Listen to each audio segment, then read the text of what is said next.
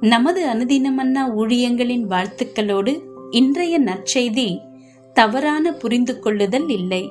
இன்றைய வேத வாசிப்பு ரோமர் எட்டாம் அதிகாரம் இருபத்தி ஆறு முதல் முப்பது வரையிலான வசனங்கள்.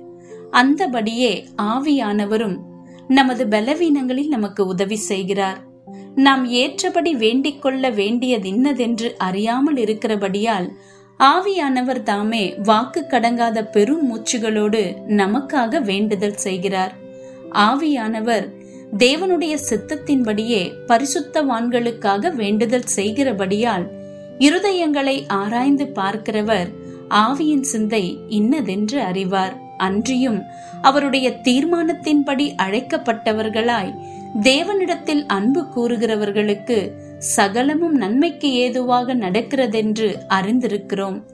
தம்முடைய குமாரன் அநேக சகோதரருக்குள்ளே முதற்பேரானவராய் இருக்கும் பொருட்டு தேவன் எவர்களை முன்னறிந்தாரோ அவர்களை தமது குமாரனுடைய சாயலுக்கு ஒப்பாய் இருப்பதற்கு முன்குறித்திருக்கிறார். எவர்களை முன்குறித்தாரோ அவர்களை அழைத்தும் இருக்கிறார். எவர்களை அழைத்தாரோ அவர்களை நீதிமான்கள் ஆக்கியும் இருக்கிறார். எவர்களை நீதிமான்கள் ஆக்கினாரோ அவர்களை மகிமைப்படுத்தியும் இருக்கிறார்.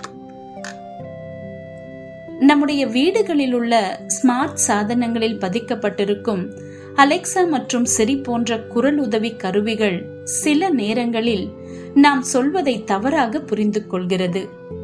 ஒரு ஆறு வயது குழந்தை தன் குடும்பத்தில் புதிதாக வாங்கப்பட்ட இந்த கருவியிடம் குக்கீஸ்களை பற்றியும் பொம்மை வீட்டை பற்றியும் பேசினாள். சற்று நேரத்திற்கு பிறகு ஏழு பவுண்டு குக்கீஸ்களும் நூத்தி எழுபது டாலர் மதிப்பு கொண்ட பொம்மை வீடும் தங்கள் வீடு நோக்கி வந்து கொண்டிருப்பதாக அவள் தாய்க்கு ஒரு மின்னஞ்சல் வந்தது. லண்டனில் ஒரு பேசும் கிளி தன்னுடைய உரிமையாளர் ஆன்லைனில் எதுவும் வாங்கவில்லை என்றாலும் அவருக்கு தெரியாமல் தங்க பரிசுகள் உள்ள டப்பாக்களின் ஒரு பொட்டலத்தை ஆர்டர் செய்திருந்தது. ஒரு நபர் இந்த கருவியிடம் வாழும் அறையின் விளக்குகளை இயக்கச் சொன்னபோது புட்டிங்கரை இங்கு இல்லை என்று பதிலளித்தது.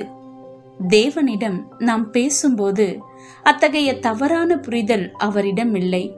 நாம் செய்யும் செயலை விட நம்முடைய இருதயத்தை அவர் நன்கு அறிந்திருந்தபடியால் அவர் ஒருபோதும் குழப்பம் அடைவதில்லை ஆவியானவர் நம்முடைய இருதயங்களை ஆராய்ந்து பார்த்து தேவனுடைய சித்தத்தை புரிந்து கொள்ளுகிறார்.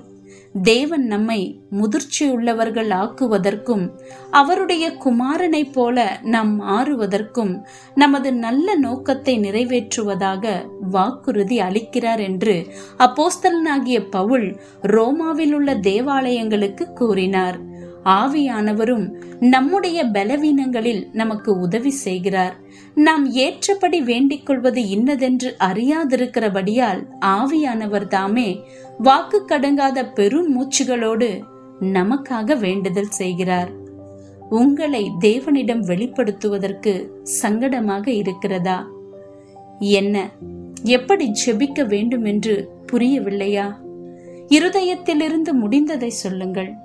ஆவியானவர் உங்களை புரிந்து கொண்டு தேவனுடைய சித்தத்தை நிறைவேற்றுவார். இன்றைய சிந்தனை இப்பொழுது நீங்கள் தேவனிடத்தில் பகிர்ந்து கொள்ள உங்கள் மனதில் இருக்கக்கூடியது என்ன?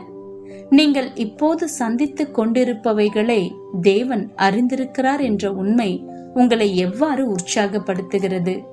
செபம். தேவனே நீர் என்னுடைய இருதயத்தை அறிந்திருக்கிறபடியால் உமக்கு நன்றி. அதற்காகவும் இன்னும் அநேக காரணங்களுக்காகவும் உம்மை நேசிக்கிறேன்.